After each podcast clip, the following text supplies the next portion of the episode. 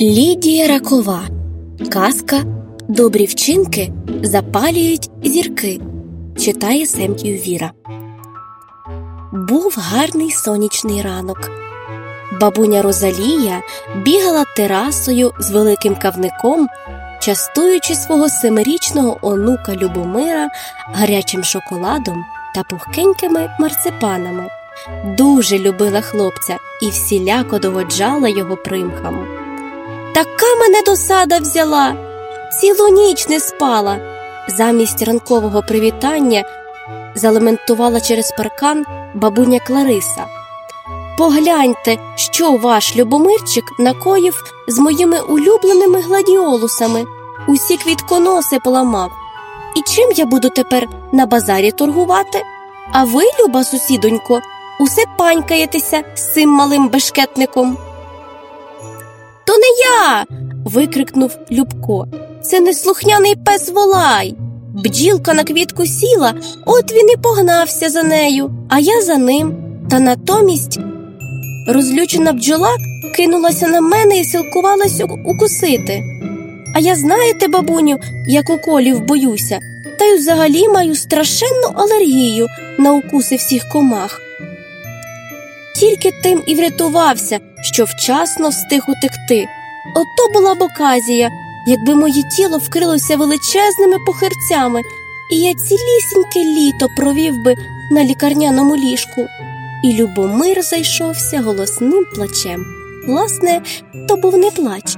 Він уже кілька років по справжньому не плакав, та й взагалі нічого не боявся, але знав, що досить йому скривитися і заскиглити, як бабуня зробить усе, що йому заманеться. Бабуня Розалія лагідно та дещо занепокоєно приголубила Любчика до себе, адже їй повсякчас доводилось вислуховувати від розлючених сусідів скарги, докори, прохання, вмовляння, хоч як-небудь втихомирити свого онука бешкетника, коли той щоліта навідувався до бабуні в село. Більшість із них гадало, що хлопця все ще можна виправити добрячою різкою, тоді як меншість змирилася та навчилась не зважати на дитячі пустощі. Може йти, товариство чекає. зненацька вигукнув хлопчик, показуючи в бік вулиці на кількох хлопчаків десь такого віку, як він.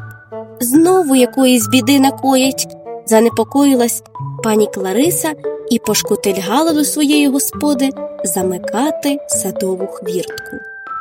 Будь обережний, застерегла бабуня Розалія свого онука. Та бути обережним, наскільки це можливо в сільській місцевості, Любомиру аж ніяк не вдавалося. Кожного дня якась нова пригода.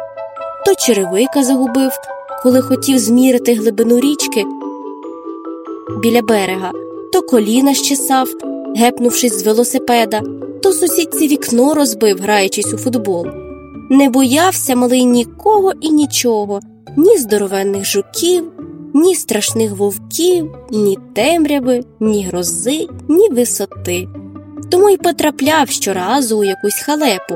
Та коли маєш друзів, що бешкетують разом із тобою, то це неабияка втіха.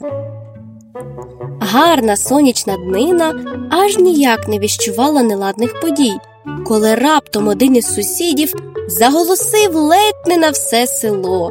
Яке нахабство! Малі шмаркачі найбільшого кавуна на городі поцупили. Ніхто б і не помітив хлопчаків, якби вони не почали біситися на фермерській садибі, від чого юрбі довелося тікати хто куди.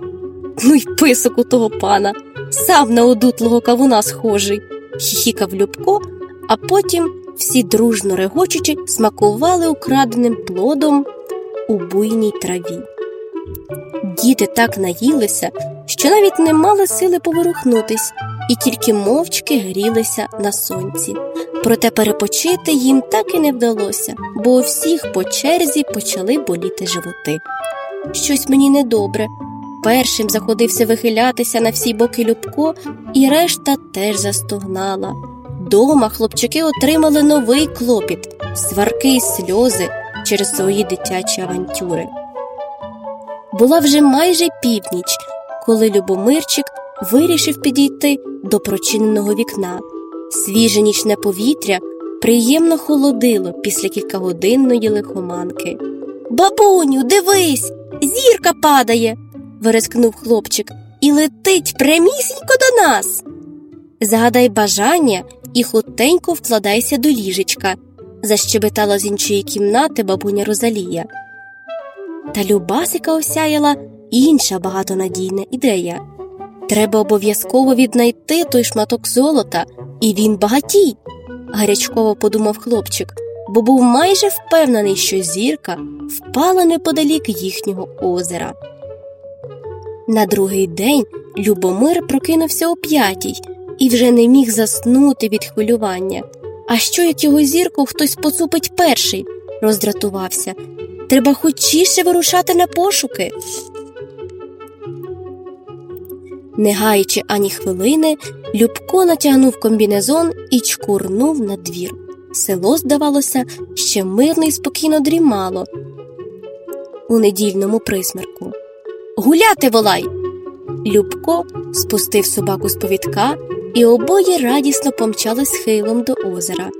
На другому березі блиснули фари чийогось автомобіля, і хлопчик наказав псові шукати біля озера щось подібне небесний кругляк, схожий на електричний ліхтарик. Волай бігав довкола, обнюхуючи коріння дерев та прогалини між камінням, але чогось блискучого так і не зміг знайти. Та коли пес запримітив великого павука в гущавині очерету, то мав уже іншу неприємну забавку. На лункий гавкіт пса, який заплутався в липкому павутинні, прибігла бабуля Розалія. Ось ви де. скрикнула старенька, прибігши до хлопчика. Ох, Любчику, як ти мене налякав! Чому втік із дому без попередження? Зірку шукаю, яка вночі тут упала, видихнув хлопчик. Бабуню, ти мусиш мені теж допомогти. Тільки уяви, як ми розбагатіємо, коли знайдемо той шматок космічного золота. Бабуся лише з посмішкою охнула, бо не знала, як відповісти на примхи маленького мрійника. Спочатку старенька й гадки не мала, як зв'язно та розумно діяти, та зрештою вирішила підіграти оптимістичному настрою внука і почала придивлятися навкруги. А коли випадково натрапила на незвиклий уламок пляжної гальки, то рішення стало таке просте й очевидне, що вона не розуміла, чому відразу про це не подумала. Поглянь на Любасику, чи не ось це ти шукаєш? запитала бабуня, простягнувши до сонця невеличкий чорний камінець з отвором посередині. Коли щось лише відкинуло тінь просто над головою хлопчика, він неабияк здивувався, і замість того, аби запишатися і зрадіти, хлопчик відчув, що сталася жахлива помилка. Ніяка це не зірка, зажурено пхикнув Любко. Зірка повинна яскраво блищати, а це звичайнісінький запелюжений дірявий камінець. Любчику, не треба бути генієм, щоб здогадатися, чому вона згасла. І бабуся почала пояснювати явища, які буцімто природа ретельно приховує. Коли вона висіла на небі, ось на цій дірочці, то відповідно і сяяла святим вогнем, а упавши на землю, на землю враз закам'яніла без Божого тепла, але цю зірку ще можна оживити, і вона знову стане світилом. Ось візьми, вона ще тепла. Бабуня Розалія з обережністю простягнула онукові знахідку. Що треба зробити, аби запалити її знову? У Любчика заблищали очі, адже йому забажалося нових пригод. Робити добрі справи та допомагати навколишнім, наголосила бабуся, бо тепер ти під Божою опікою і мусиш відновити святий вогонь любові та милосердя, адже зірка живиться тільки з тієї благодаті.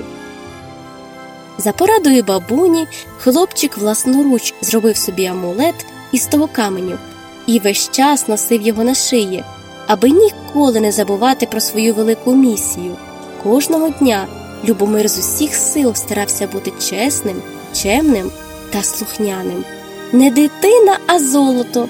Лунало звідусіль, де тільки з'являвся хлопчик. Ось так малий бешкетник Любко перетворився на сільську зірку, якого дорослі завжди ставили в приклад іншим дітям, бо своїми добрими вчинками хлопчик запалював іскорки радості в очах малих і старих та викликав усмішки на їхніх обличчях, адже щастя то і є Божа благодать.